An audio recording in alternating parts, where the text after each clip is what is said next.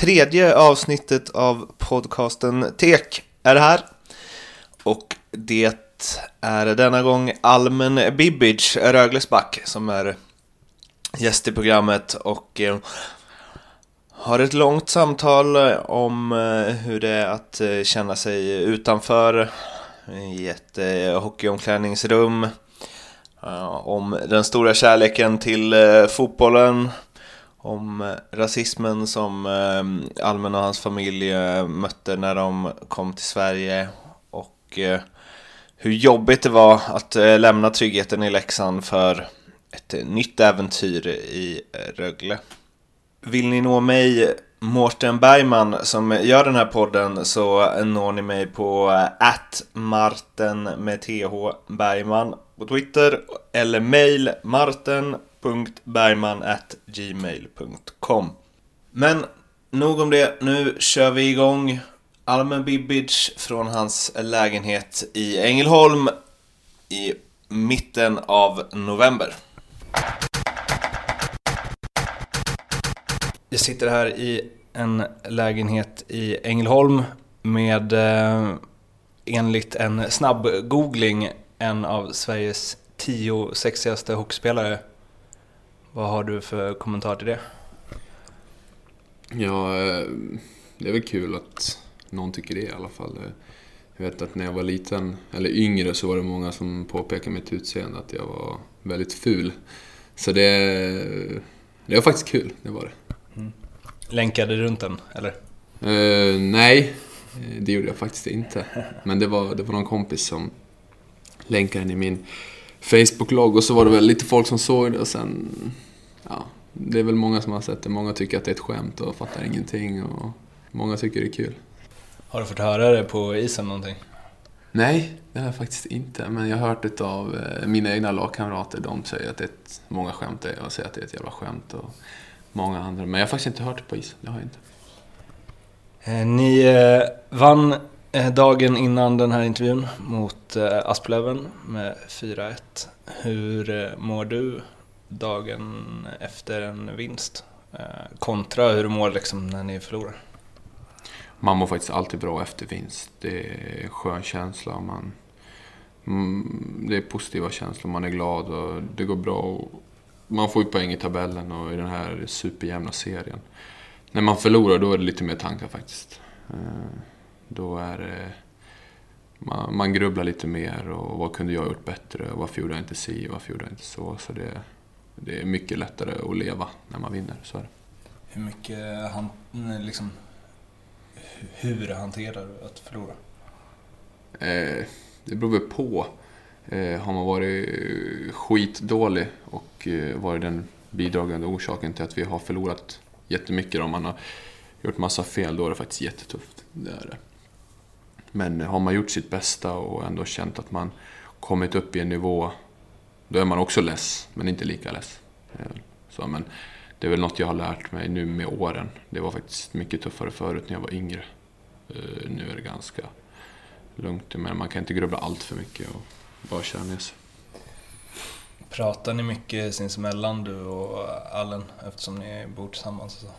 Ja, det gör vi väl. Det är väl vissa situationer, men vi snackar aldrig hockey mycket hemma, utan det, det är väl mest efter någon match. Till exempel om man har varit dålig i skottlinjen, då då påpekar vi det till varandra. Sen tar vi fram tennisbollarna och så står Allen och, och skjuter mot mig. Eller, eh, så, så vi brukar alltid tänka på vad kunde, ja, om det var något som var dåligt just den matchen. Till exempel eh, ja, passningsspelet, tajmingen eller närkampsspelet. Då brukar vi faktiskt ha det lite som tema dagen efter mm. på träningarna. När träningen är slut, då brukar vi köra mycket tillsammans. Eller skott från blå eller vad det nu är. Så men när vi är hemma då snackar vi inte mycket alls. Utan det, det är så man tar några korta ord på vägen hem. Rögle då? Hur är det att ha hamnat här? Eh, det är bra. I början var det jättetufft. Det var väl bland det tuffaste jag varit med om i livet. Att få lämna familj, tryggheten, mina bästa vänner i Rättvik. Eh, allt, allt jag hade att luta mig mot i Rättvik. Nu kom man till Ängelholm och man stod där jäkligt naken faktiskt. Man hade inga vänner, man kände ingen. Det var, mycket press, man är ändå ett lån, kommer från SHL ner. Folk har ju förhoppningar och att man ska göra det jävligt bra. Så det var, det var faktiskt väldigt tufft i början. Mycket, mycket ångest och, och sådär. Och det var helt annorlunda. Man var så van med allt i Leksand. Det var, det var väl det enda som betydde för mig faktiskt Leksand. Jag, jag, jag sket fullständigt i alltihop. Alla andra klubbar och sådär. Och nu plötsligt blev man ivägskeppad så det var, det var jättetufft. Det var faktiskt skittufft. Hur, vad gjorde du för att det skulle vara mindre tufft? Ja, vad gjorde jag? Jag försökte väl, det var ju bara att spelet på banan skulle stämma. Sen skulle väl allt runt om komma och sen fick jag väldigt mycket vänner runt om. Runt om eh, i laget sådär.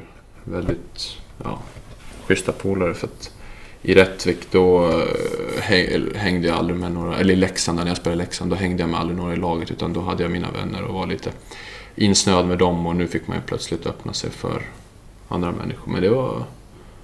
Nu har jag kommit in i det bra i alla fall. Mm. Varför eh, hängde du inte med lagkamraterna i Leksand? Jag trivdes så jäkla bra med mina, med mina vänner. Då. De, de tog upp all min tid. Gärna.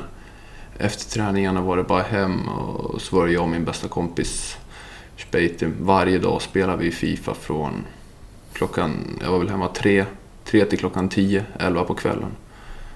Um, och ja, vi bara nötte på hela tiden så jag trivdes jävligt bra med han. Sen, ja, jag gav väl de andra aldrig någon riktig chans. Alltså var det, när du kom hit, var det så illa att du funderade på att, att liksom skita i det eller? Nej, det, det var bara att den här ångesten liksom bara hur, hur kommer jag klara allt och hur kommer det gå och sådär. För det var ändå min första övergång. Väldigt, ja, så det, det, var väl mest det. Men självklart hade jag ju tankar på att går det åt helvete då, då går det åt helvete. Då har jag ändå, då var ju min plan B fotboll. Fortfarande så länge, långt fram alltså? Ja. Eh, det var det faktiskt. För jag, jag vet att jag höll igång väldigt mycket med fotbollen på sidan av. Eh, jag var mycket uppe på Edslund. Också då efter fotbollsträningarna för jag, jag älskar ju fotboll, det är det bästa jag vet. Eh, med min polare, han, han jag spelade Fifa med, vi, han var uppe och la crossbollar till mig som jag löpte in. Stod vi och nötte frisparkar, vi, vi nötte på allt faktiskt. Sen var jag med i IFK Rättvik och tränade när jag kunde och vi inte hade matcher. Så det, eh, ja, jag har nött väldigt mycket. Men just det du säger att du hade dina kompisar utanför och så, men det kändes som att när du kom upp i Leksand så var ni ändå ett gäng från eh, ja, med J20 liksom. Det kändes som att du hade en del som du spelat med i det laget när du kom upp i A-laget. Jo men så är det, men det var aldrig så att eh, det var så här, som här i Rögle. Nu är det väldigt mycket polare i laget som är hem till mig och jag är hem till dem och vi hittar på saker. Det, eh, det skedde faktiskt aldrig liksom. Men det, var, det är väl mycket mitt eget fel. Jag, jag gillade att vara med mina eh, ja, Babbe-polare och sådär. Så det, men vi var ju väldigt bra polare när jag kom ner till hallen och sådär. Och det känner jag att det räcker också. Det räckte då i alla fall. Jag menar, vi är där, vi träffas på morgonen och tränar ihop och hinner snacka massa skit i omklädningsrummet. Hur, eh, hur var det att liksom få debutera ehm, för sin moderklubb som du gjorde? Det var faktiskt jäkligt stort. Det var det. Det var ett stort ögonblick för mig för att det var så mycket slit i, i juniorlagen och så hög konkurrens och vi hade massa landslagsbackar och jag, jag var aldrig med i, i landslaget. Och, och jag kände liksom, om de är med där, hur, hur fan ska jag kunna ta mig upp?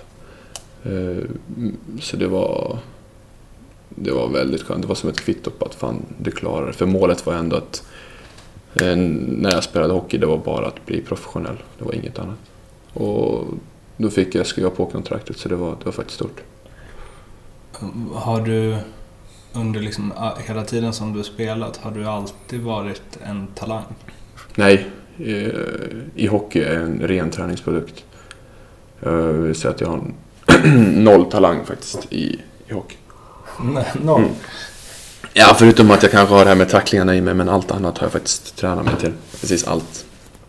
Eh, så är det tvärtom med fotbollen då. Men eh, där har jag verkligen tränat mig till allting. Och, och pappa var ju väldigt hård. Han sa ju att jag, jag tänker inte hålla på och slänga bort pengar på dig. Eh, på svindyra klubbor och skridskor. Utan du, du, måste bli, du måste bli proffs om jag ska fortsätta finansiera dig. Och det var ju bara, eh, ja, lyda. Träna hårt och träna mycket. Så. Vad var det som, som drev dig då? Alltså för att kunna träna så hårt. Det är ju ytterst få som, som lyckas. Vad var det som gjorde att du ändå, även om du kände att du inte var lika bra som de andra? Ja, bra fråga. Eh, det var faktiskt mycket Allen. Jag såg upp väldigt mycket till Allen för att han var... Där har vi också en kille med noll talang eh, från början. Men eh, han tränade alltid väldigt hårt och låg alltid på gränsen till att inte få vara med där i början. Och var, han var verkligen svindålig när vi var små. Men han körde så jäkla hårt och, Eh, och hela tiden nötte på. Och jag såg att han hela tiden tog steg för steg och då tänkte jag kan han, kan jag. Så det var väl det var mycket det. Och sen var det väl mycket press från pappa. Eh, jag ville faktiskt inte göra hon, honom besviken. Eh, och sen, sen, ja, det var alltid viktigt för mig på skolgården när jag var liten och, och var bäst på innebandy. Så man ville all, för mig var det häftigt att vara bra i en sport faktiskt. Har du spelat hockey eller fortsatt någon gång fast du inte velat egentligen? Ja. Det är väl sen dag ett jag börjat faktiskt. Alltså, hockey har jag aldrig tyckt varit så här superkul. Jag började bara för att Allen började. Mm. Eh, och sen kommer jag ihåg att vi låg där i sängen bredvid varandra. Vi, vi sov i samma rum eh, till, till eh, nian då.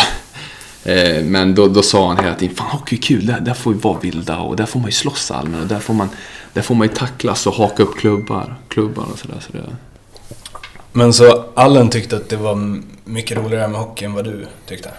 Ja. Eh, han, jag vet att han frågade pappa så att jag vill börja med hockey i Leksand och då sa pappa nej, nej det ska du inte. Eh, och sen, han var ju så jäkla envis att han, han ringde upp till tränaren själv vid, han började vid 11-12 års ålder, väldigt sent. Men det var faktiskt modigt gjort, det hade aldrig jag vågat. Vid den åldern i alla fall. Så han ringde och frågade om han fick provträna och så var han där och då kollade jag på hans första träning. Och, eh, alla stod och skrattade åt honom. Men då tänkte jag... Ja, det var... Alla grabbarna, du vet i den där åldern så är de ju lite tuffa och sådär. Medan Allen kom dit i bandybrallor och var... Ja, nej, det, det, jag kommer också ihåg på läktaren, det såg för jävligt ut. Och pappa var helt tokig efter första träningen. Satt ju i bilen och skällde ut att han var ju fan sämst på träning. Vad fan ska du dit och göra? Du kommer aldrig bli något och... Jag vet att det var faktiskt häftigt. Alm bara, han hade bara bestämt sig. Han skulle fortsätta. Så det var, då var det bara att ta efter för jag, det var lite följa John på mig när jag var liten. Allt Alm gjorde, gjorde jag. Det var, det var ingen mer tanke med det faktiskt. Och sen, sen med åren har det väl blivit roligare med hockey. Det är faktiskt nu på slutet jag tycker det kanske är kul faktiskt. Kanske? Ja, men det är kul. Fan, det är faktiskt jävligt här derby mot Malmö och sådär. Eh, kommer det gå bra, men... Det var... Jag la, det var sån jävla stor press på mig själv att ta mig dit. Det var, det var mycket ångest. Jag menar, kliva upp 20 över 6, åka till hockeygym, på med grejerna och, och köra och sen... Det var tufft och sen var man hemma klockan 10. Det var på kvällen och så gick det runt sådär på hockeygymnasiet. Så det, det kan jag faktiskt inte säga att det var kul. Det var bara jävligt tufft. Men Allen tyckte alltså att det var så himla kul, fast han var dålig? Ja, det var väl det som var... Det kan jag faktiskt inte förstå än idag. Men, eh, men det var ju så. Han, han var ju stor och hade storleken och där fick man ju gruffa. Jag mm. tror det har mest med det att göra. Eh, jag vet att jag ville börja på boxning när jag var liten, men det, det fick vi aldrig för mamma. För att det var för Ja, för farligt. våldsamt och, och slå mot huvudet. Hon, hon tycker ju inte om än idag att när det, när det händer saker ute på isen. Hon brukar ofta säga kan du inte spela som Filip Forsberg, göra mycket mål och, och vara den där superstjärnan framåt. Men, Vad säger du då? Nej, att det funkar inte så. Eh, nu har man ju fått den här spelstilen och det är bara att anamma den. Mm. Skyller du på generna då eller? Nej, jag skyller väl på mina... Om jag får skylla på någon så är det väl ledarna. De satt mig där bak och så sa de bara du ska vara tuff och hård. Och jag vet när jag var liten skulle jag åka runt och skjuta slagskott i sargen och, och vara en liten tuffing. Och efter det så har det ju bara fortsatt. Hur har din och Allens relation eh, alltså utvecklats med åren? Dels vid sidan av men även eh, i relation till hockeyn. Det låter nästan, när du pratar om honom nu så låter det som att han nästan var din idol när ni växte upp liksom. Att du skulle göra det han gjorde. Ja men så är det ju. När vi var små så bråkade vi faktiskt väldigt mycket. Men det är väl som små, som små barn. Alla bråkar ju och små bröder och vi, vi ja, pucklar på varandra hela tiden. Men det var ändå alltid jag som kom springande efter Allen, vad han än gjorde. Och sen, sen med åren har ju har vi blivit lugnare mot varandra och nu när man blir äldre har man mer respekt och förståelse för varandra. Vi känner varandra så pass bra. Och ja, det, vi, vi gläds hela tiden åt varandras framgångar och sådär. Så det... Hur stor del skulle du säga att eh, ni har i varandras framgångar? Det är väl Allen som har jättemycket framgång i min, eh, alltså del i min framgång men om jag har det Allens, det, det har jag faktiskt inget alls. Det är mest Allen. Så hade det inte varit för Allen så hade jag nog inte suttit här och snackat om hockey. Känner du att du som lillebror på något sätt har kunnat här, lära av hans misstag och göra någonting annat? Alltså du hela tiden kunnat här, sett vad han har gjort. Eh, samt också den delen att du kanske måste mm, Alltså för att vara på samma nivå som honom eftersom han är alltså, i, vissa, i en viss ålder skiljer det ju väldigt mycket på ett och ett halvt, två år. Så. Känner du att du har liksom utvecklats mycket av att få så sparra mot honom och hela tiden varit den som eh, ligger ett steg efter? Liksom? Ja, men så är det faktiskt.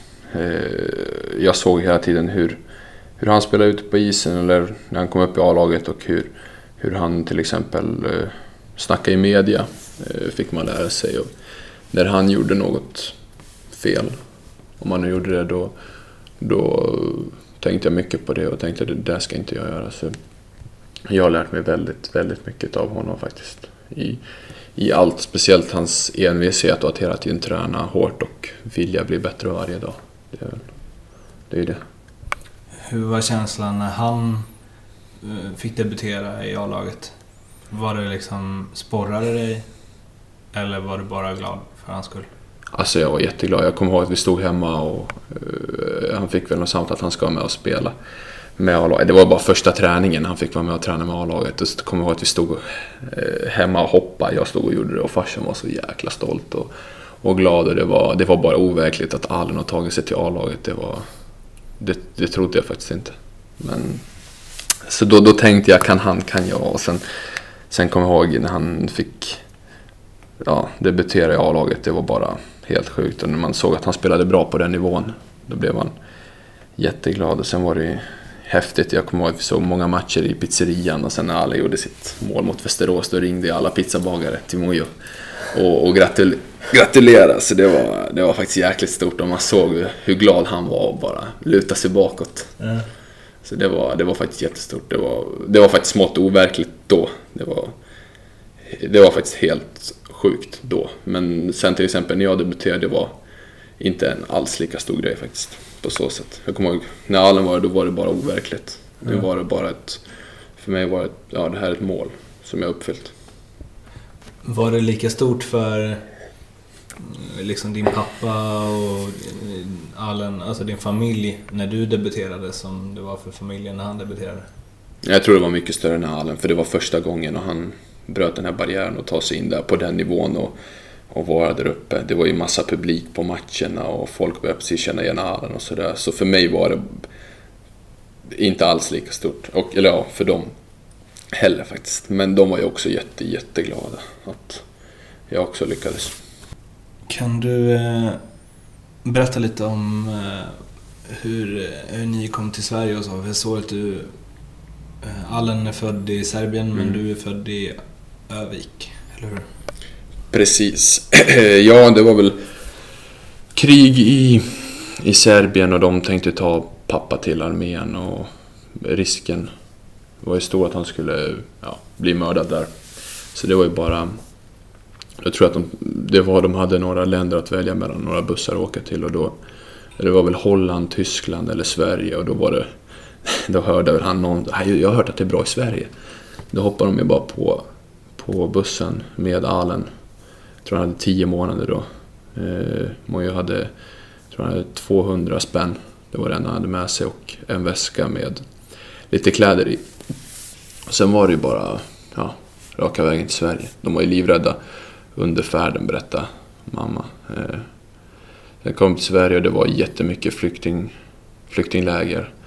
De bodde i tält, det har jag fått ja, återberättat av dem. De bodde i tält med zigenare och alla möjliga människor. Så det var...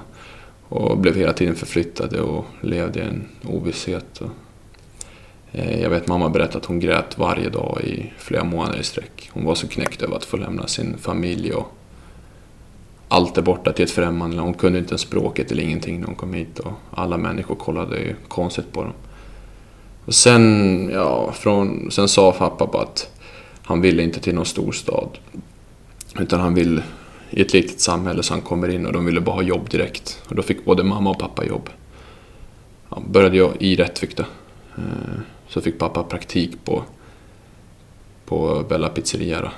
Eh, och då eh, jobbade han väldigt hårt där i diskbänken och verkligen gjorde allt. Och sen var det lite häftigt att han, han jobbade verkligen ihjäl sig under alla dessa år. Jag, jag vet fan, jag träffade knappt pappa när jag var liten. Eh, så det, och samma med mamma, men hon, hon tog hand om oss väldigt mycket när jag var små. Det var det tufft i, i golfvägen, där vi bodde då i, i Rättvik i början. Det var mycket rasister och de kom och sent när vi skulle sova. När pappa var och jobbade så hoppade de in i dörren och sparkade och slängde stenar mot rutan. Och sådär. Så vi blev väldigt dåligt behandlade faktiskt i början. Och det var, det var ju tufft, man var ju faktiskt livrädd som barn. Var det, var det mycket invandrare i det området eller var ni liksom... Då var det väl en, en 20 familjer men sen flyttade alla, alla därifrån. Och, På grund av... nej, de ville, många vill ju bo, många utlänningar vill ju bo närmare, så de har närmare bilväg till Serbien så de bor helst här vid Malmö. Mm. Det blir inte lika långt för dem att åka bil. Och, och sen är det mycket mer vårt folk här och sådär men pappa tyckte ändå att eh, här hade vi en bra chans att komma in i samhället. Eh, så till slut blev vi ganska ensamma. Jag tror det bara var två, tre familjer som var eh, ja, utlänningar där. Så det, man blev faktiskt väldigt illa behandlad. Jag vet hur folk kollar på oss och hur, hur, hur illa de behandlas. Och, och så, så det, det sitter väl i lite än idag och jag kan ju veta att de som höll på kanske var 17-18, idag är de väl ja, mycket äldre. Men man, de, de människorna kommer idag fram, till exempel på krogen i Rättvik och tycker det är så kul med ens framgång och, och vill kramas. Och då, då blir jag faktiskt väldigt otrevlig mot dem. För jag, i, i, sånt där glömmer inte jag och då, då tycker de att man är kaxig för att man har lyckats. Men det, det är inte så det ligger till. Så det, nej, det, var, det var faktiskt väldigt tufft. Men du vet vilka som behandlade dig er dåligt då liksom? Mm, mm. Man kände, det var ett, ett nassegäng där som höll på hela tiden. Och det följde även med upp ända till ända tills jag började gymnasiet i, i Leksand. Då, så fick jag väl lite, lite lugn och ro. Men annars var det varje dag. Så vet jag att jag och Allen fick ja, slåss i skolan varje dag. Inte varje dag, men varje vecka var det jämt något. Och det var, det var tufft. Vad, vad har det Alltså vad har det gjort? Hur har det format dig? Eh, jag tror det har format mig att jag kan vara lugn i kniviga situationer, tror jag. För eh, när det blåser som mest och det är verkligen på väg saker att hända, då känns det som att jag kan behålla lugnet. Tycker jag i alla fall. Hur mycket av... Um, man säga, hur mycket av din, ehm, dina föräldrars erfarenhet med eh, ja, flykten från Serbien och så, eh, hur mycket har det, hur mycket har det format dig? Eller liksom, hur mycket har du tagit del av det? Det är väl ganska mycket. Det är väl, jag menar, det är bara att kolla på deras resa. De, de kom hit med ingenting, kunde inte språket, kunde ingenting. Till slut blev de egenföretagare i 15, 15 år, ägde egen firma och ja, egen restaurang. Mm, så det är väldigt mycket. De har ju de har verkligen visat att om man jobbar hårt i livet så, så når man framgång till slut. Och det, det är väl mycket det. Och sen att inte vara rädd för att ta, ta chansen och, och, och ta för sig här i livet. Det mycket, mycket med det. Mm, du pratar om, eh, om liksom din pappas krav att om han ska betala den här dyra hockeyutrustningen så får du se till att bli proffs och så vidare. Hur... Eh, alltså, i många öron kan det säkert låta väldigt hårt. Ja. Hur, är, hur är er relation? Den är bra, det är den. Eh, det var ju det var helt normalt för mig i mina öron, men jag vet att eh, vi blev utskrattade uppe på läktaren av några, för, eller Mojo hade sagt till en farsa, vadå om man inte blir proffs? Jag ska inte slänga bort pengar. Ja, och då kom jag ihåg att eh, det tog sig ner till grabbarna i, i omklädningsrummet och då började de... Jag vet att Allen blev retad i laget. Och, så där, och ingen trodde att Allen skulle bli proffs vid den åldern. Så det, mm. Men eh, relationen är bra. Han har alltid ställt höga krav på allt jag gör. Att det är viktigt att jag aldrig skämmer utan. Att jag aldrig backar i kniviga situationer. Att jag inte får visa en rädsla och, och sådana saker. Det, jag har fått inpräntat väldigt tidigt i huvudet faktiskt. Har det, har det någon gång varit ett, alltså att du känt att, du pratar om liksom ångesten du kände när du kom hit och så. Uh, har du mått dåligt över det någon gång? Att känna den pressen? Nej, jag, jag, tror jag är väldigt glad att det var så under tidig ålder för att har man det för lätt i livet så tror jag att eh, det blir väldigt tufft sen. Som den här lilla motgången jag stötte på här. Mm. Eh, hade det inte varit så tidigare i livet så vet jag faktiskt inte hur jag hade kunnat tackla det. Mm. När jag kom hit så ja, jag tror att det bara är, är bra faktiskt. Hur mycket serb kontra mas känner du? Det är väl lite 50-50 vill jag säga. Det, Eh, kulturen för mig är väldigt viktig i, i Serbien och vi åker ner varje sommar. Språket var jätteviktigt, att jag måste lära mig det när jag var liten. Han var stenhård pappa, jag ville bara prata svenska. Det tyckte jag var häftigt. Men, mm. Och mamma, så de var jättehårda med det. Att eh, du måste kunna vår kultur och att du ska inte skämma, ner, skämma ut oss när vi kommer till ner till Serbien om inte du kan säga ett ord på serbiska och sådär. Så. Men sen eh, känner jag mig väldigt mas också. Jag, jag älskar Dalarna faktiskt. Jag är väldigt hemmakär. Och så fort jag får ledigt så åker jag faktiskt hem. Eh, jag gillar skogen, naturen, lugnet. Mm. Eh, så det, det är 50-50. Men jag älskar även att åka ner dit varje sommar och, och stöta på alla släktingar. Vi har en jättestor släkt där mm. nere. Pappa har ju nio syskon, tror jag. Och mamma har åtta pappa, åtta syskon. Mamma har, har fyra, så vi har jättemycket kusiner. Hur eh, ser de på att ni, eh, du och brorsan jobbar med att spela hockey? Ehm, det är väl det som är lite kul. De, de tycker det är jättehäftigt att vi har lyckats i en sport. I, i, när vi var yngre så visste de inte så mycket om hockey. De tror ju bara att man slåss. Och de brukar fråga, brukar du dra, dra klubban över ansiktet på någon? Men det är inte så det funkar. Men det, de tycker det är häftigt, de som har. Sen ser lite på Facebook och sådär. Har de, har de ens något hockeylandslag där förresten? Mm, Serbien har det. Vad är det? CVM? Det är... Jag tror det. Eh, jag vet att vi, både jag och Allen blev erbjudna att spela i bosniska landslaget. De ringde förra säsongen. Mm. Men eh, det är så dålig nivå. Jag tror de har en, deras första målvakt spelar i division 3. Vi skulle möta Turkiet. Det skulle vara fullsatt i en arena, en arena som heter Zetra, tror jag. Så det var 8000 direkt Okej. sänt på TV. Så det lockar ju lite ändå. Eh, Men... Men eh, jag, nej, det var alldeles för... Vi skulle möta Turkiet och... Jag, vet inte vad det är för nivå att fatta och, och köra ihjäl någon där i mittzon. Eh, Jag vet inte. Men där känns det som att du hade kunnat vara Filip Forsberg Ja. för en dag. Ja, jag vet att jag och Allen hade snackat om det. Vi kanske får lira första femman tillsammans och göra massa mål. Men eh, i hockey gäller det ändå att hålla sig till det man är bra på. Så. Tror du inte att du hade kunnat... Jo, kanske. Kan- Ja, men det tror jag väl. Mm.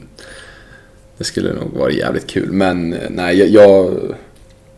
Jag, jag vill inte ta bort några chanser om att få vara med i Sveriges landslag. För att är jag med Bosnien tror jag då... Då finns det nog ingen chans att vara med i Sverige i framtiden. Och det är ändå ett mål här i livet. Jag är fortfarande ung så allt kan hända. Men så här då, vi ska komma, vi ska komma in lite mer på fotbollen sen. Men om vi säger att du hade valt fotbollen och blivit eh, superbra i det. Och så hade Serbien, både Hamrén och Serbiens förbundskapten hade ringt. Vad hade du valt? Eh, Sverige, det hade jag. Mer mas än serb. Alltså. Ja, Och det är ingen tvekan på det. Nej, nej det är det faktiskt inte. Eh, Det har lite med... Det är lite... Det har ju med religion att göra också. Det finns mycket... Katoliker och muslimer går inte riktigt bra ihop. Och i Serbiens landslag är det bara typ katoliker. Mm. Jag har ju sett många brukar sjunga såna här fascistiska ramsor Mm. och hålla upp. Jag tror det är tre fingrar.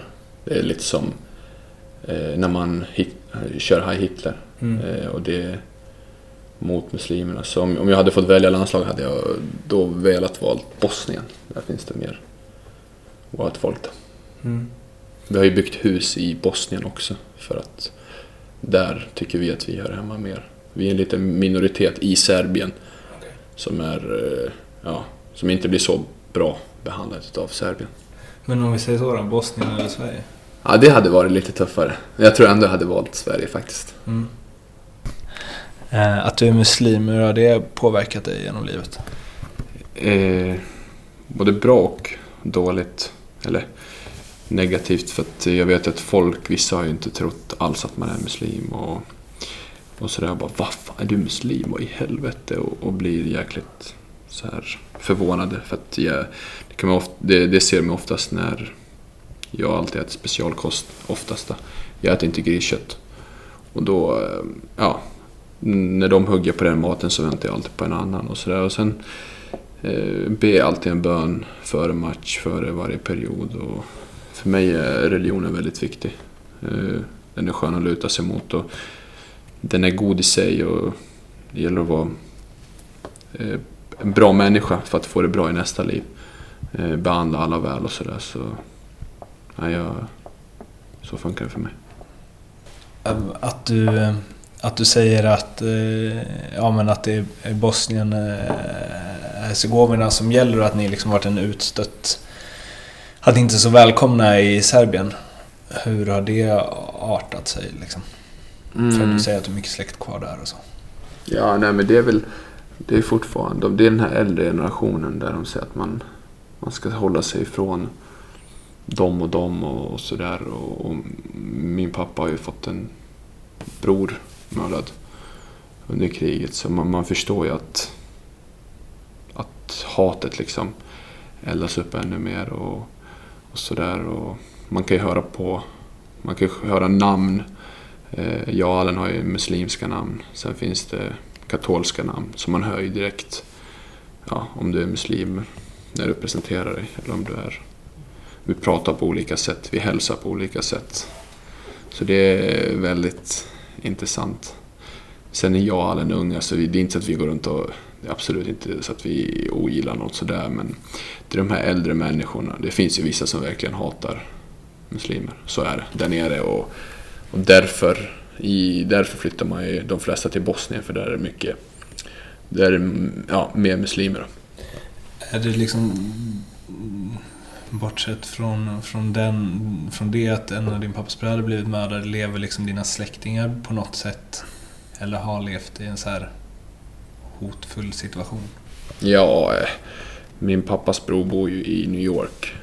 Eh, och han är ju väldigt jagad man i, i Serbien. Det är han. Eh, så han bor i New York och kan inte åka hem till Serbien. Mm. Någonting. Men han är... De har ju setat inne. Han har setat inne. Eh, pappa har setat inne. Hans bror har setat inne i Tyskland. Så det, men det är, det är lite hotfullt. Det beror ju på vem du är om du vågar sticka ut näsan och, och stå upp lite för ditt folk. Om man säger så. Det kan ju lätt smälla på barer och, så sådär. Det är inte så att man går ut och leker Allan Ballan där. Det finns inte en chans. Uh, hur har um tron påverkat, eller hur påverkar den eh, ditt eh, idrottsutövande? Eh, nej, men det, det känns som att den hjälper mig. Ibland glömmer jag faktiskt bort att, att be en bön eh, innan, innan matcher och sådär. Då går det inte så bra faktiskt, känner jag. Och då kommer man på det efter. Så det är väl det. Och sen det här med att sätta upp pengar på tavlan. Eh, det jag vet inte om du är så bekant med det. Ja, vissa, vi, alla gör det mot sina gamla, men det, vi får inte gambla, vi får inte spela. Vi får inte spela triss och sådär, så det gör vi inte heller. Eh, så, ja. Men det, det, alla respekterar det. Och jag gjorde det faktiskt mot Mora eh, förra säsongen. Och då, då åkte jag på en utvisning med en minut kvar av matchen. Så det, det kändes verkligen som att det var en liten signal. Ajabaja. Gjorde de mål på den? Nej, men de hade öppet mål och missade. Så jag... Räddade den gången? Ja, precis. Det var verkligen så här. Gör det igen. Mm. Eh, så, ja. Eh, Men fasta och sånt? Nej, eh, jag klarar faktiskt inte av det. Jag, jag måste ha vatten. Jag, bara på träning dricker jag två, tre flaskor. Jag dricker extremt mycket vätska. Jag vet inte vad, vad som hade hänt mig om jag inte hade druckit. Jag hade nog svimmat ihop. Så jag tyvärr inte. Jag, har, en- jag kan inte göra det nu. Det, det går bara inte när man tränar så mycket. Sverigedemokraternas framgångar i Sverige och ja, som vi nämnde innan inspelningen börjat liksom nazistiskt parti har tagit plats i kommun, kommunfullmäktige i Ludvika. Ehm, från samma län där du är uppvuxen. Hur, hur ser du på det? Jag tycker det är jävligt tråkigt faktiskt. Eh, mm, det är många som kommer och säger men jag är inte rasist men jag röstar på SD för att bla bla bla för att det har kommit in för många och de beter sig som skit och bla bla. Men det gäller ändå att ge, ge de här invandrarna en chans i början. För att folk lämnar inte sitt egna land bara, bara sådär utan Eh, Jag tror det gäller att ge dem en chans. Det var ju som, som jag sa tidigare att vi blev väldigt dåligt behandlade. Men nu när vi har lyckats så vill alla prata med en och, tycker alla att man är jättebra, allt är frid och fröjd. Och nu, nu är det faktiskt tvärtom, nu blir vi sjukt bra behandlade. För att man har blivit lite bra i hockey. Så det, jag tror det gäller att ge, ge folk en ärlig chans faktiskt. Att komma in i samhället och vara nej, men trevlig och och hälsa på dem och allt det här som man gör med andra. Men det går inte att stöta bort människor för behandlar man folk som djur så blir de till slut som djur, tror jag. Märker du, eller hur, ja dels märker du av det och om du gör det, hur märker du av rasismen idag? Eh, eh, det var väl mycket mer tidigare i åldern när jag var yngre. Det var ju din jävla blattejävel och eh, massa sån här... Eh, din morsa var ju en terrorist, en, en hora som blev knullad av terrorister och grejer på banan. Och fick man ju höra, man fick höra massa skit. Jag vet när en ledare kallade mig din jävla tjapp-kines. Modokuppen när jag var lite yngre. Jag kommer ihåg att pappa jagade han då. Eh, Fick han tag i dem eller? han var inte säker på om det var han, men då, då sprang vi runt i ishallen, jag och han. Han tog ju tag i mig och bara, nu ska du visa vem det är. Och jag var ju livrädd, för jag visste att får pappa tag i honom, då är det slut Mm. på honom. Eh, Och då stod vi framför honom och då, då frågade han, var är du? Och då säger jag nej. Så kollade han på mig och så sa han, var det han Almen? Och då Jag visste att det var han, men då sa jag också nej. Så gick jag därifrån. Och det var jag faktiskt glad över att... Jag är glad att jag sa att... Men det, det var väldigt mycket. Det var det. Det är inget snack och man får höra på krogen och folk provocerar och säger lite vad som helst. Men det är väl, det är bara att svälja. Vad fan ska man göra? Jag gjorde... För några år sedan så gjorde jag ett, eh, en artikelserie som jag fick stipendie från Sportjournalistförbundet kring. Ehm, som eh, rubriken var eh, Var är ishockeyns eh, Zlatan? Och lite så här varför så få invandrare spelar hockey. Ehm, hur, vad tror du är anledningen till det? Det är väl Zlatan, alla vill få fram en Zlatan och, och, och i många av de här länderna på Balkan då är det fotboll som gäller. Det är det. Är du bra i fotboll då är det häftigt. Att, att vara bra i hockey det, det ger ingen respekt. Och det, jag tror det är många föräldrar som pushar på. Och, och sen är hockey, jag tycker hockey har blivit en, lite av en överklassport. Det är verkligen svindyrt. Jag vet ju att när jag sköt av en klubba då fick jag ont i magen. Det var ju, det var ju mycket pengar. Eh, så jag tror en kombination av att det är jättedyr sport. Sen är, när jag frågar många, ska inte Ungern börja på hockey av de här utlänningarna? Då säger de nej, nej, nej, det är alldeles för farligt. De är också rädda. De ser ju hur folk slåss, eller ja, slåss, men det är de här smällarna, open ice tacklingarna. Det ser ju väldigt otäckt ut, men det är inte så farligt. Och sådär, så det är väl en kombination utav att det är väldigt dyrt och ja, att det inte är lika, lika coolt som fotboll. Finns det en... ehm, ja, hur ska man formulera sig här? Finns det en liksom...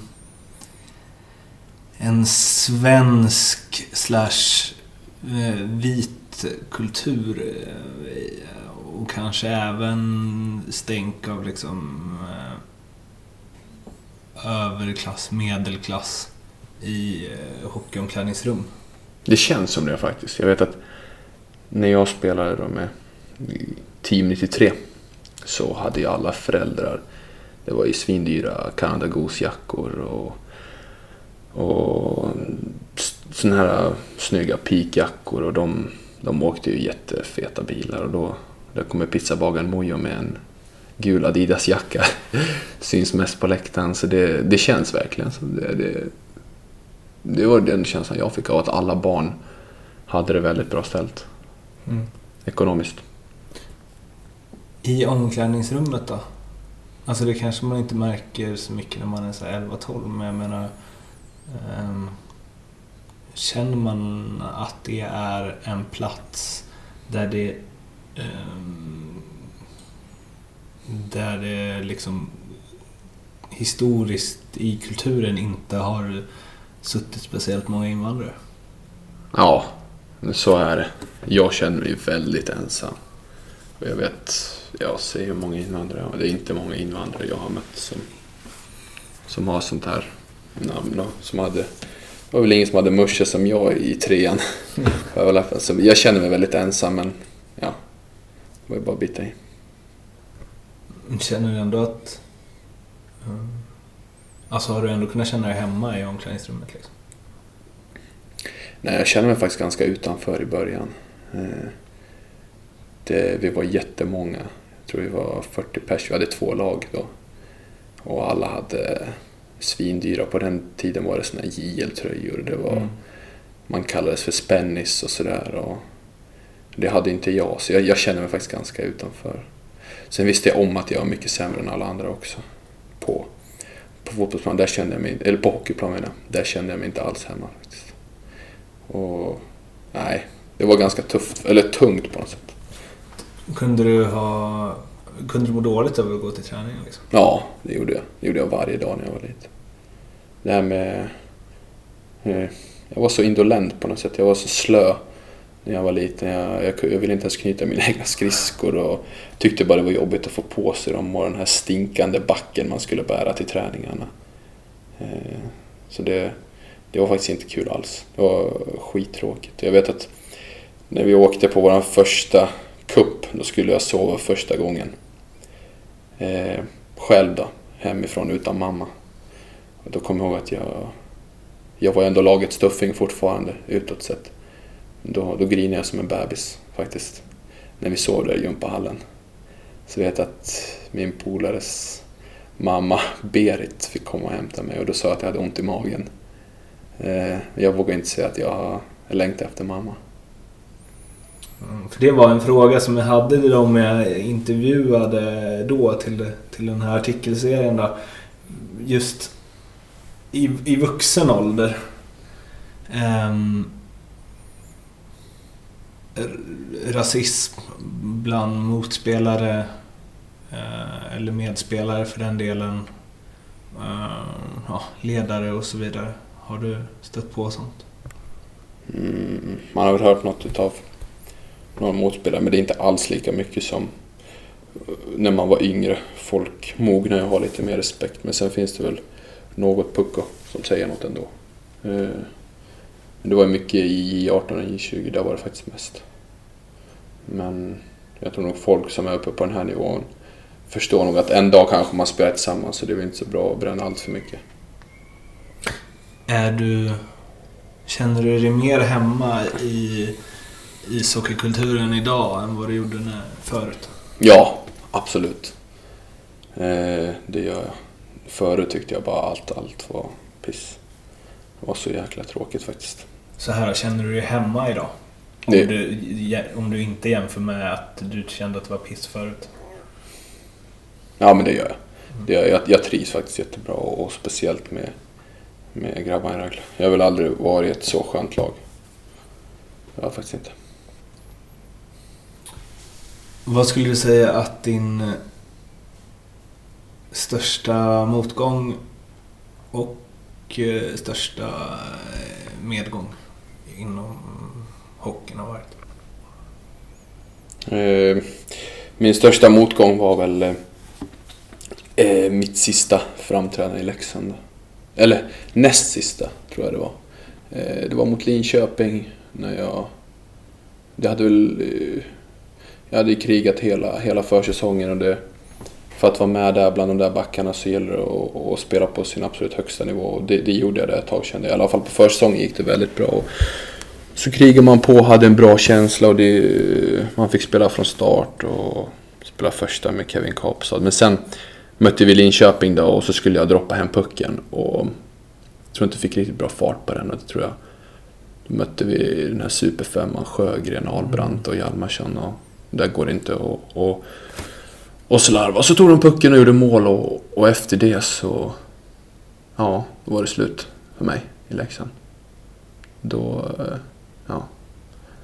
Då var det ju bänken. Sen, ja. Fick jag inte spela med efter det tror jag. Jag tror jag fick spela en till match.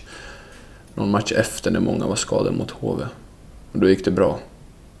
Eh, ja.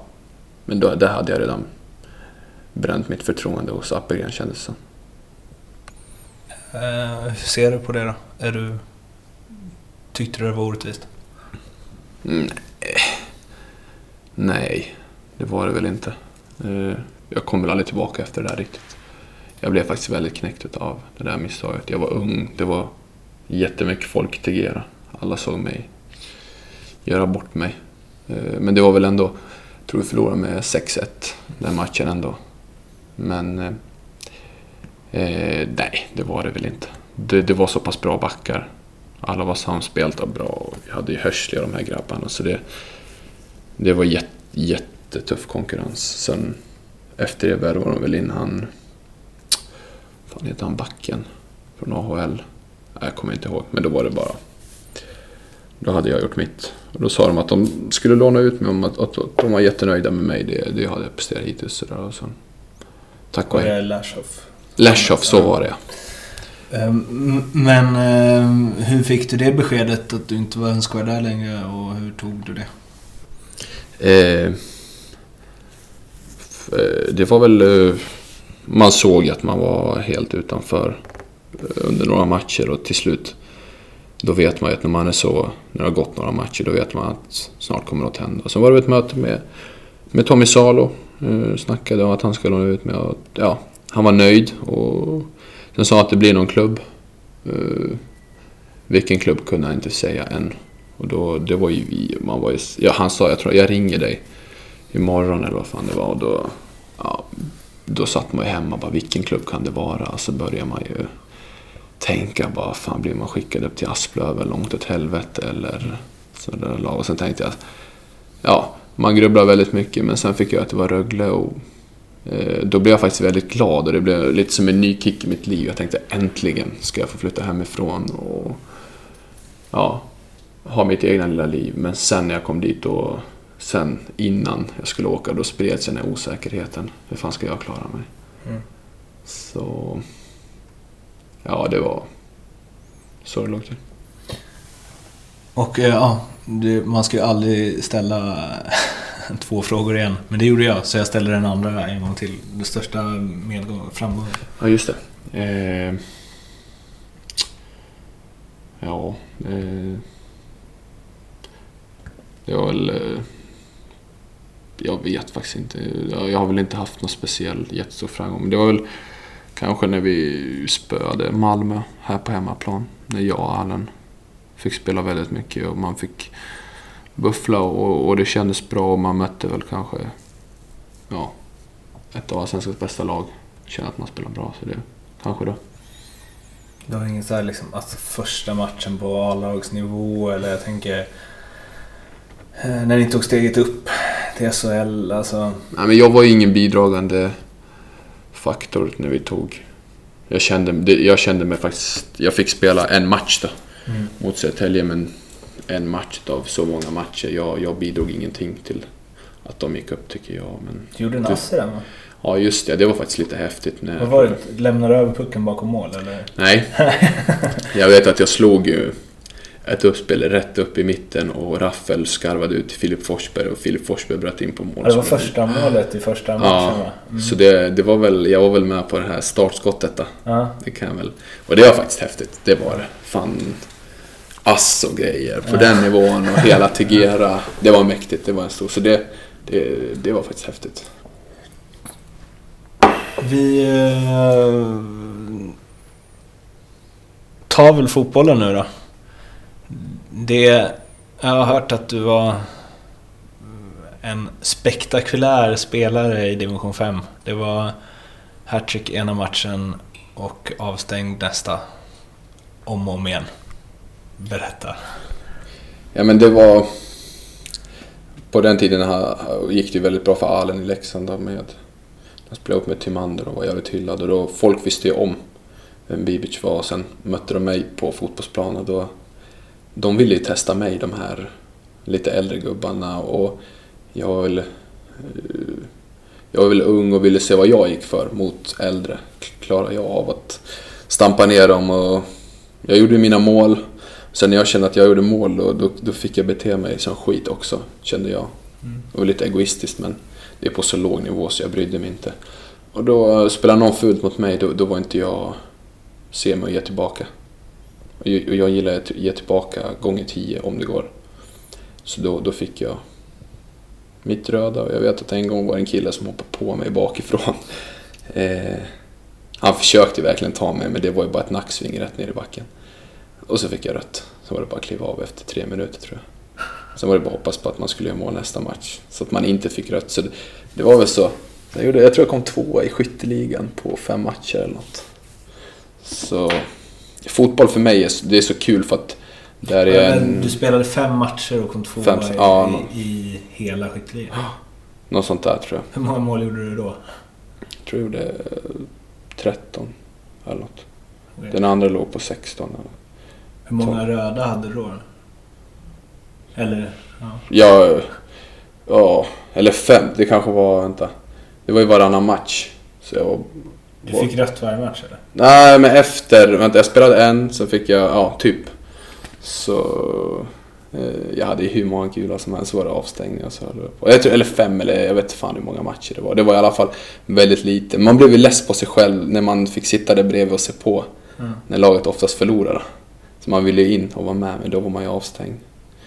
Men eh, det, det var därför det är så kul, för att det här är en offensiv spelare som får göra mycket mål och, och känna mig viktig. I hockey är det mycket blocka skott och, och vara defensiv och det syns inte lika mycket så det är väl kanske därför jag tycker det är så kul. Men har du en, har du en större fotbollstalang än hockeytalang? Ja, ja men det har jag. Det är som jag sagt, hockey har jag ingen talang alls. Man brukar ändå, är man bolltalang brukar det ändå gå Mm över samtliga sporter liksom. Ja, i hockey är jag inget passningsgeni. Eh, till exempel i fotboll gillar jag att passa bollen, slå krossar och, och göra grejer på plan. Och det är ingen som tror att jag kan spela fotboll faktiskt när de ser mig spela hockey. Va? Kan du spela fotboll?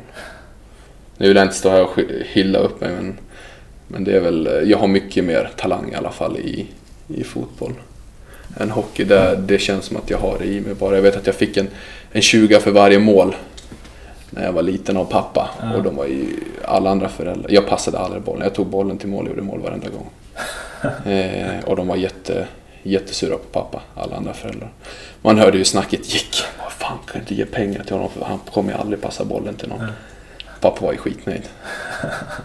eh, så, så gick det på den vägen och ja, man körde på. Men du sa det att du fortfarande hade fotbollen som liksom reservplan Ja. när du kom hit. Jag vet att eh, pappa träffade Brages sportchef. Och då sa han, på någon match tror jag, Allen, då sa han, jag hörde att Almen är väldigt bra i fotboll. Och eh, skulle det knasa med hockeyn, då, då får han gärna vara med och provträna. Eh, och då väcktes ju lite känslor och, i kroppen. Men... Är du Eh, sugen? ja, fan. Eh, det blev man ju. Men det var ändå hockeyn. Man har ju valt den här vägen. Hur, eh, hur bra... Alltså, det, där är det, det kan man ju alltid krydda, men hur bra tror du att du hade kunnat bli i fotboll? Ja, jag tror att det blir mycket bättre i fotboll än hockey. Absolut. Men mm, allt handlade bara om att bli professionell i något. Det var det jag ville och steget var så enkelt eh, i hockey. Det var ju bara Leksand, J18, J20, sen A-lag. Mina föräldrar var ganska hårda med att jag inte får flytta hemifrån för jag vet att jag kom in i hockeygymnasiet i, i Frölunda. Men dit fick jag inte flytta och jag menar, ska jag spela i Brage, de står sig ingenting mot lagen här nere, känns som i alla fall. Det är så dålig kvalitet. Och sen är ju fotbollen i Dalarna jävligt dålig också. Det är ingen snack. Alltså, folk, jag tycker den är riktigt dålig så det... Jag vet inte, jag... Ja. Skulle man mött något lag här nere kanske det hade varit helt annorlunda. Men... eh, Du sa ja, men det är enkelt, det bara går Leksand J, alltså pojk, juniorlagen, A-laget. Det var, du har berättat att det inte var så enkelt liksom. Nej, du tyckte att det nej, var jobbigt och att du inte kände dig så bra.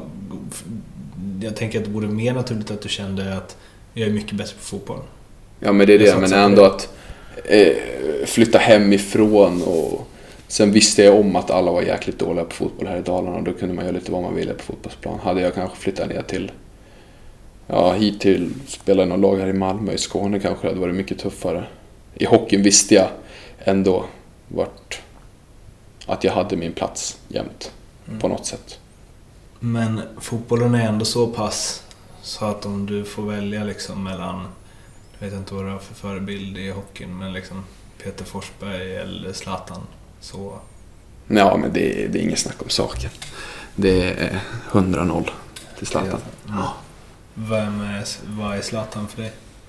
En förebild. eh, Jag har ju läst hans självbiografi och där man känner igen sig väldigt mycket på vissa saker. Och det var tufft när man var liten och man fick alltid kriga och det här med, med roliga grejerna med hans farsa, att han fick lite stryk i hemmet och allt det där. Och jag tror han har hjälpt alla oss med utländsk bakgrund in i Sverige på ett bättre sätt. Man har lite mer, lite mer respekt. Jag tror många, eller vi har honom att tacka väldigt mycket. Det är inget snack. Det är absolut min största idol och förebild och allt. Känner du att, ähm, att, att du vill vara den förebilden? Alltså jag tänker unga invandrarkillar eller tjejer som vill börja spela hockey. Ja, men visst vill man vara en förebild och, och, och pusha på. Jag vet att det är en i Rättvik som har en pizzeria som också har en son som har börjat spela hockey och det är kul. Man vill ju verkligen... Man pushar på han och har gett han ett hockeykort signerat från Andreas Lilja och Nylander och sådär. Så det, men det är självklart att man vill vara en förebild. Det är inget snack. Sätter du värde i det? Att du, liksom så här, att du ändå representerar eh, Även om Zlatan är på en helt annan nivå, men att du ändå representerar en grupp liksom. Som Ja. kan ha det svårare. Ja men så är det. Alltså som, som utlänning har jag alltid, som folk ser mig ofta som utlänning till utseendet och sådär. Fast jag är född i Sverige så har jag alltid känt att jag, jag måste bete mig exemplariskt och väldigt bra och alltid vara trevlig och, och hälsa på folk på stan och sådär för att, för, ja, för att försöka ändra mångas bild av oss om att vi är otrevliga och, och stökiga och sådär. Så det, det är väldigt mycket att man vill vara extra, extra bra hela tiden. Så är det faktiskt. Du är ju mm, ganska aktiv på Twitter. Annat, och de intervjuer jag läst med dig så, och sett med dig verkar känna, vara så här, trygg och gilla och, och prata. Um, har du någonting där också som är så här att du vill uh, jag vet inte, bemöta kritik och liksom stå upp för dig själv och kommunicera med folk och så.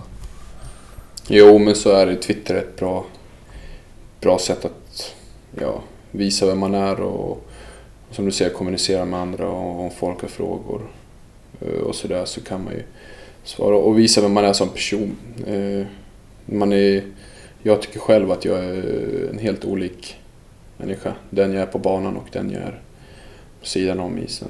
Så det är det många glömmer att de tror att man är en gris i, i vardagen för att man spelar lite, lite tufft. Och sådär, så då, ja. Det, så är det. När märker du av det? Det är väl efter en match mot Malmö till exempel. Då ska alla skriva. Då skriver massa, det är jävligt mycket hat. Och sådär. Och att man är världens sämsta hockeyspelare och att man är en jävla idiot. Och att man bara siktar efter huvuden och vårdslös och äcklig. Turkjävel. Ja, det är hur mycket som helst. Har du någon gång siktat efter huvudet? Mm, ja, det har jag.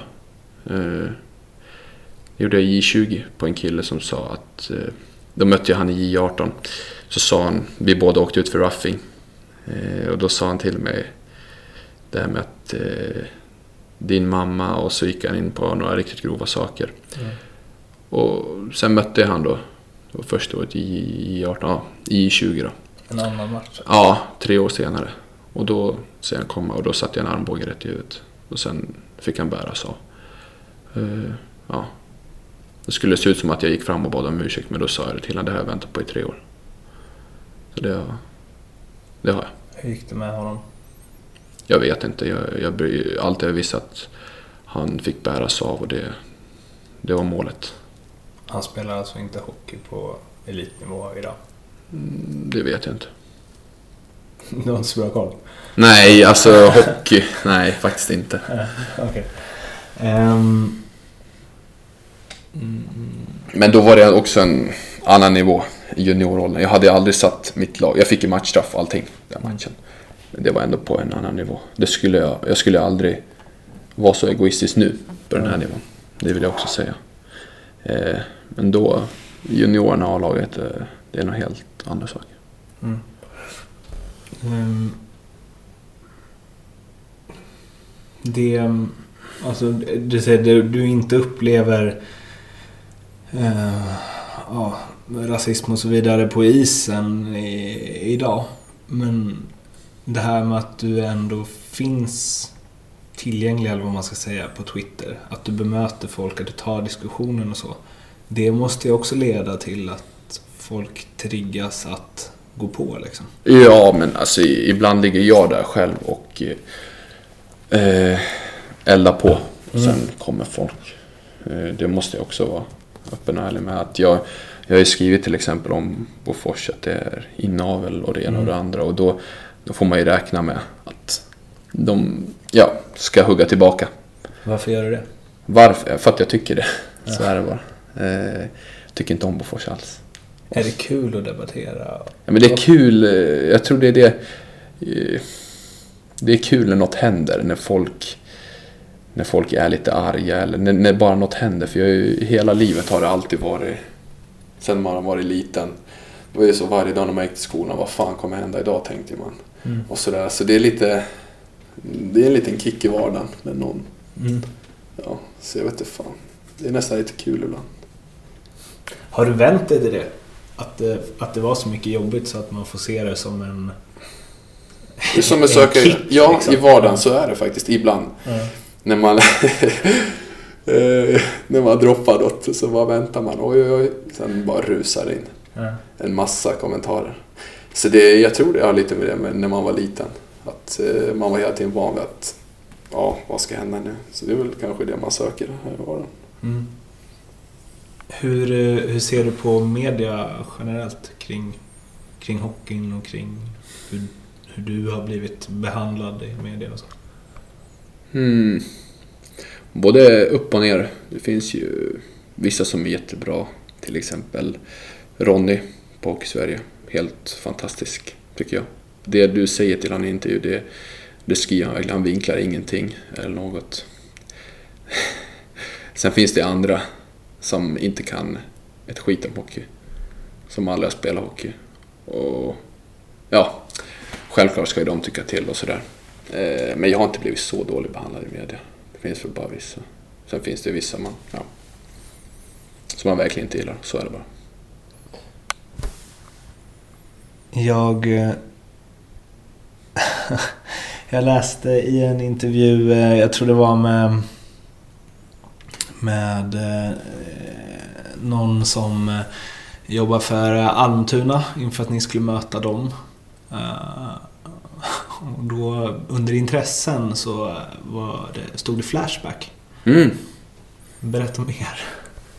Flashback hänger jag mycket på.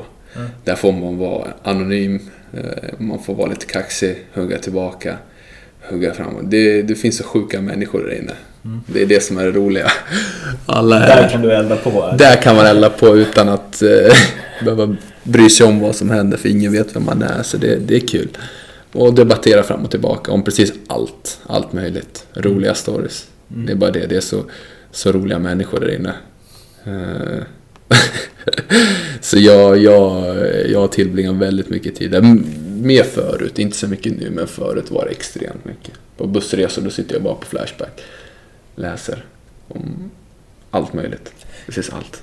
Alltså det, det är väldigt mycket skit där också. Jag kan känna att jag så håller mig undan för att man inte vill se hur, eh, hur korkade vissa Det är det. människor är. Ja. Men så är det. Jag vet att eh, jag hittade mig själv på Flashback. Mm. Eh, Vad står det i den tråden? Eh, efter en, eh, det var hockeyfighter då, så var jag inne där och ja, så hittade jag mig själv och så står det Almen Bibic, sek- 16 år, väger 95 kilo, undrar, jag är helt övertygad om att den killen är dopad eller någonting. Ja. Har knaprat på massa grejer. Ja. Se hur galen är på videon eller något. Ja. Så Kommenterar du den? nej, det har jag faktiskt inte gjort. Då, då hade jag faktiskt inget konto. Aha, okej. Får gå in där nu. Ja, det är för sent, det var flera år sedan.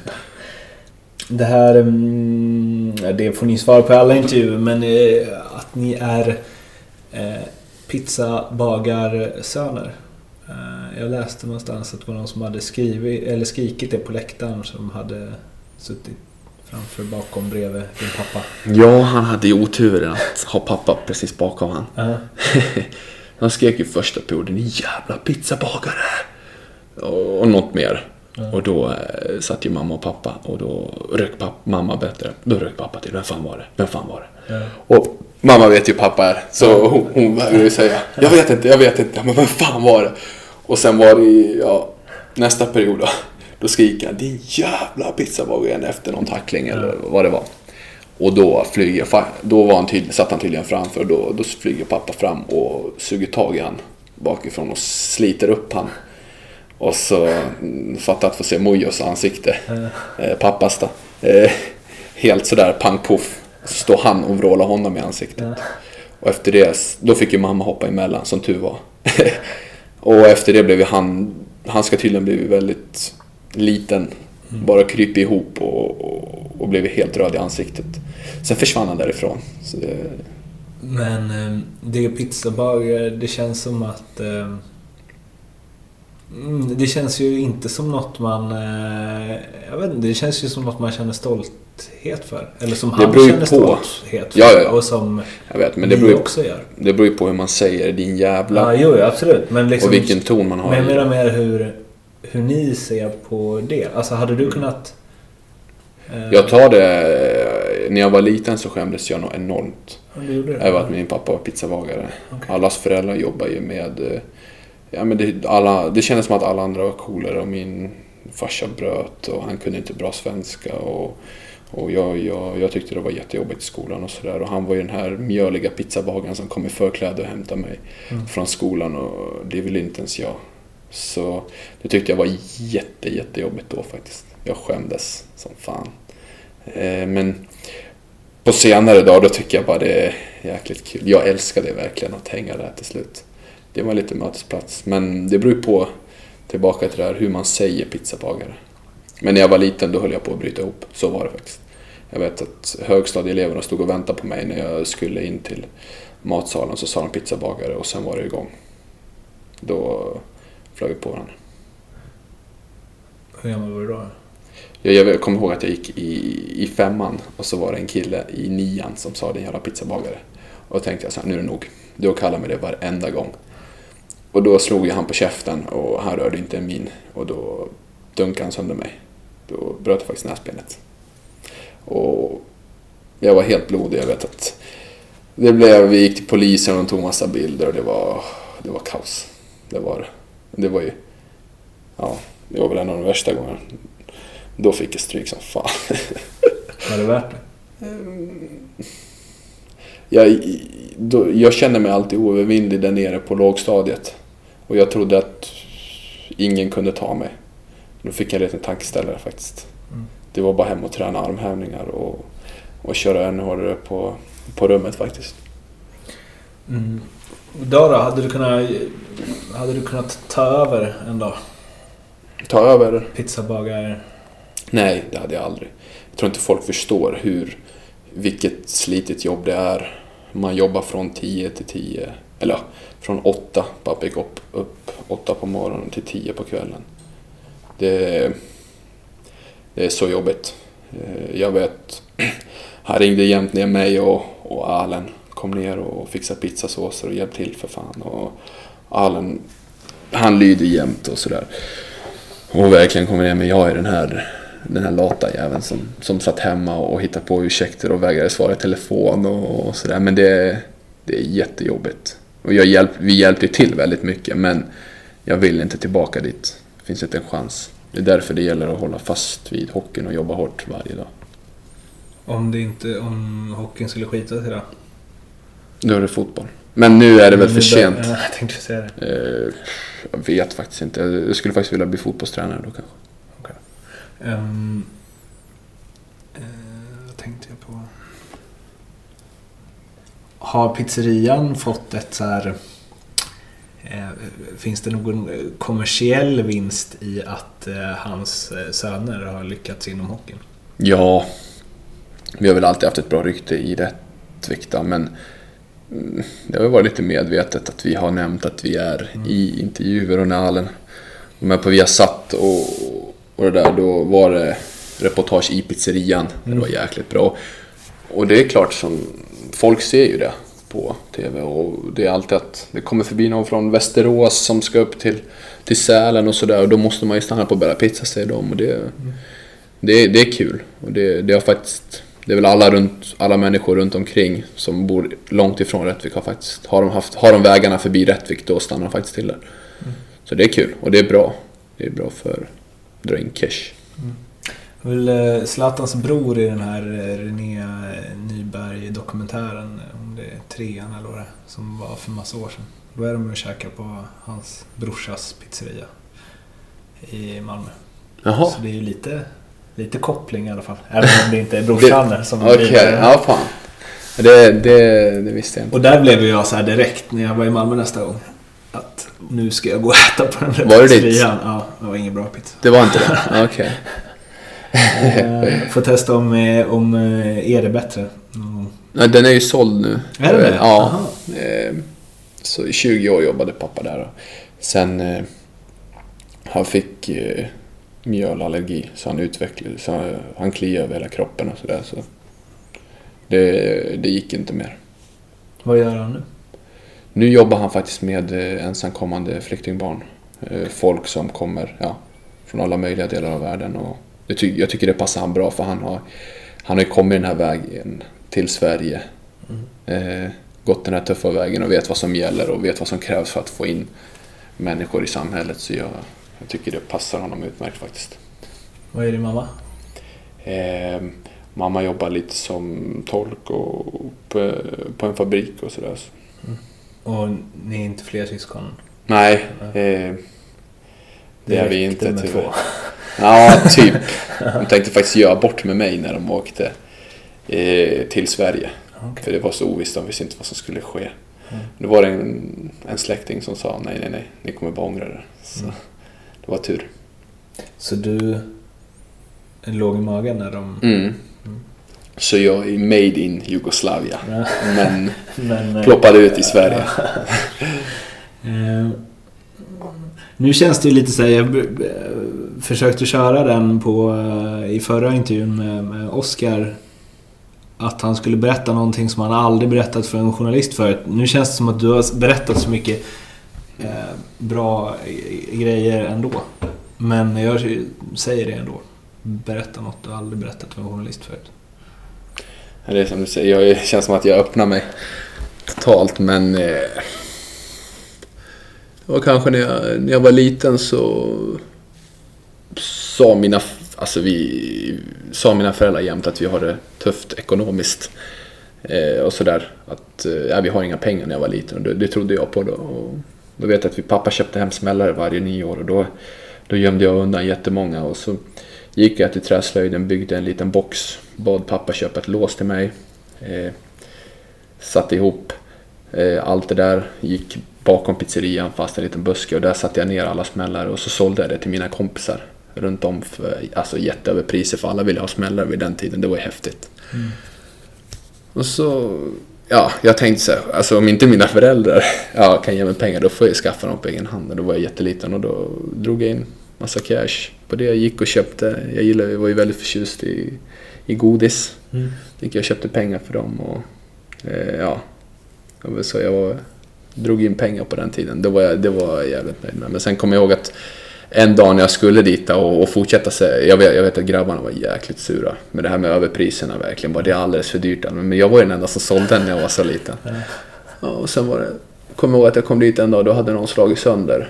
Jag vet inte om de grabbarna som visste att jag jämt gick dit kanske var för uppenbart. Ja. Då hade de slagit, slagit sönder hela den där lilla boxen jag hade byggt ihop. Och sådär. Så det var den affärsidén.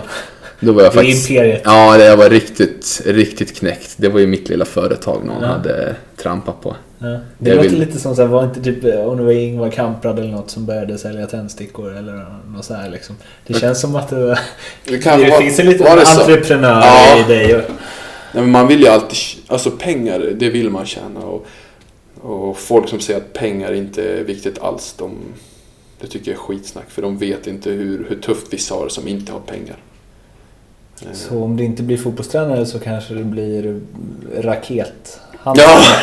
Sälja smällare. Jag vet, vi, har en, eh, vi gillar ju det. Jag, jag och farsan går alltid ut och, och smäller smällare. Han brukar rikta dem mot musikhuset. Försöka träffa det. Då, då sitter jag och skrattar så in i helvete. Ehm, hur mycket tjänar du?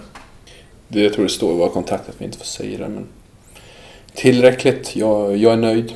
Kan leva bra och, och tillräckligt för att ja, köpa det jag vill och, och lägga undan lite till välgörenhet. Det tycker jag är viktigt. Både jag och Allen. Gör det varje månad. Vi vet hur, hur tufft vissa har det medan vi klagar över att det är ispass imorgon tidigt. Så det, Känner du bäst i familjen? Mm, nej. Nej, nej, nej. Det gör inte. Ingen tjänar som en pizzabagare kan jag säga. Är det så? Så är det. Ehm, Eller före detta då. Nu har Ja. jag inte det. vad är det för välgörenhet? Nej, men varje månad, eh, den första, så går vi in och, och så kollar vi på vad, vad ska vi lägga pengar på nu. Eh, jag vill inte binda upp mig på vissa grejer där hela tiden, utan jag vill lägga undan på massa olika saker. Jag vet att nu när vi var nere i, i Serbien, Bosnien, då, då var det den här flodkatastrofen, jag vet inte om du såg det. Då, det var där jag fick lite nys om det. När pappa, jag tror pappa la undan 10 eller 15 tusen. Så vi gick runt i massa hus som var helt, de var helt begravda. De bodde ju typ i tält utanför. Så gav han dem pengar. Eh, delade han ut det på massa familjer och att se deras lycka. Det var, det var faktiskt helt fan. De, alltså de började grina av lycka och började kramas och krama oss. Och sådär.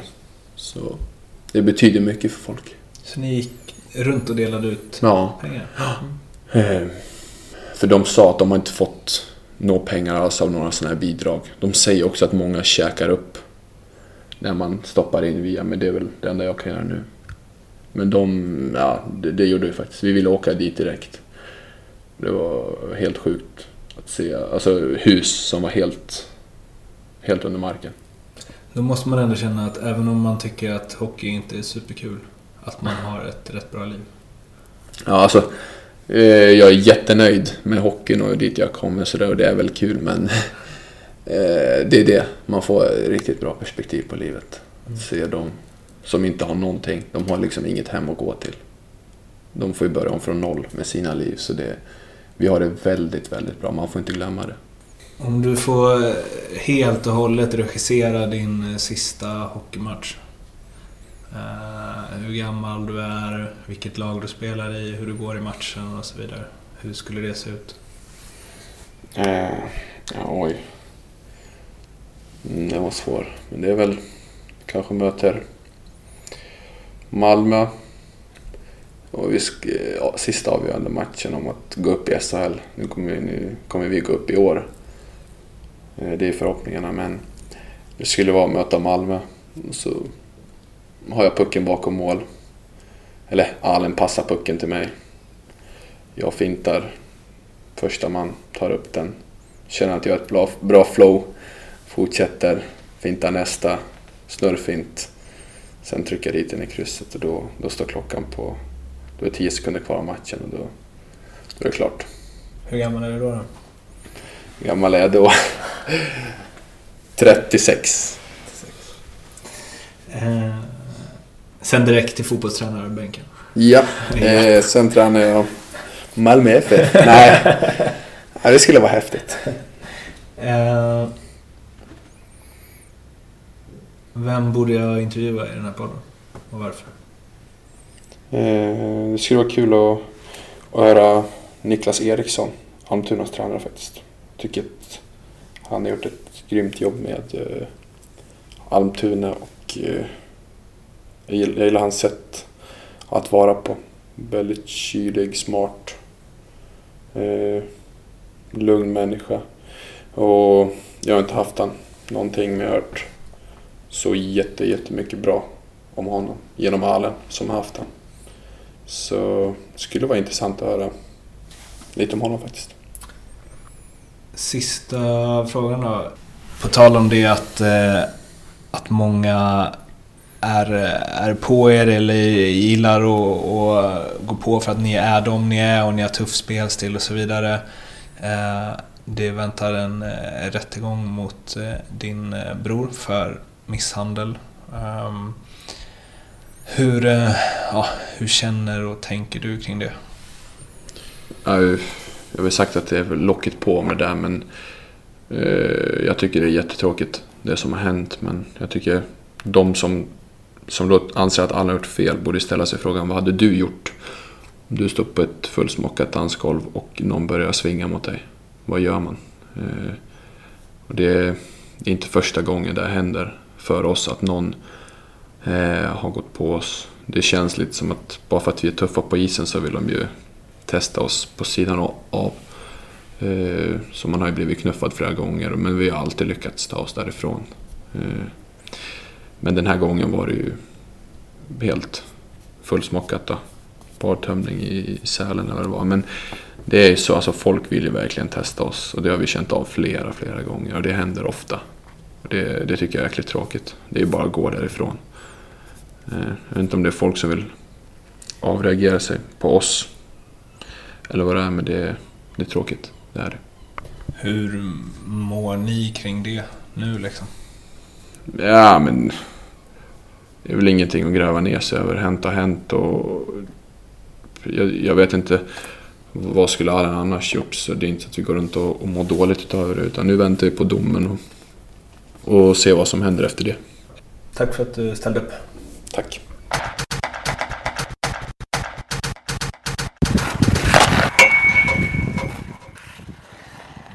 Det var alltså alles för den här gången och eh, nästa avsnitt så möter jag eh, Mr Madhawk, eh, mer okänd som Johan Svensson. Men tills dess så lyssna gärna på de andra eh, tekavsnitten om ni inte redan gjort det. Det är nummer ett med Nils Andersson och nummer två med Oskar Alsenfelt. Ni hittar podcasten på hocksverige.se och även på iTunes där ni söker på tek helt enkelt. Finns även på Soundcloud eh, och där tror jag att den ligger under intervju, slash intervjupodcasten tek. Ah, ni får googla, det har ni gjort förr. Ha det fint så hörs vi, hej!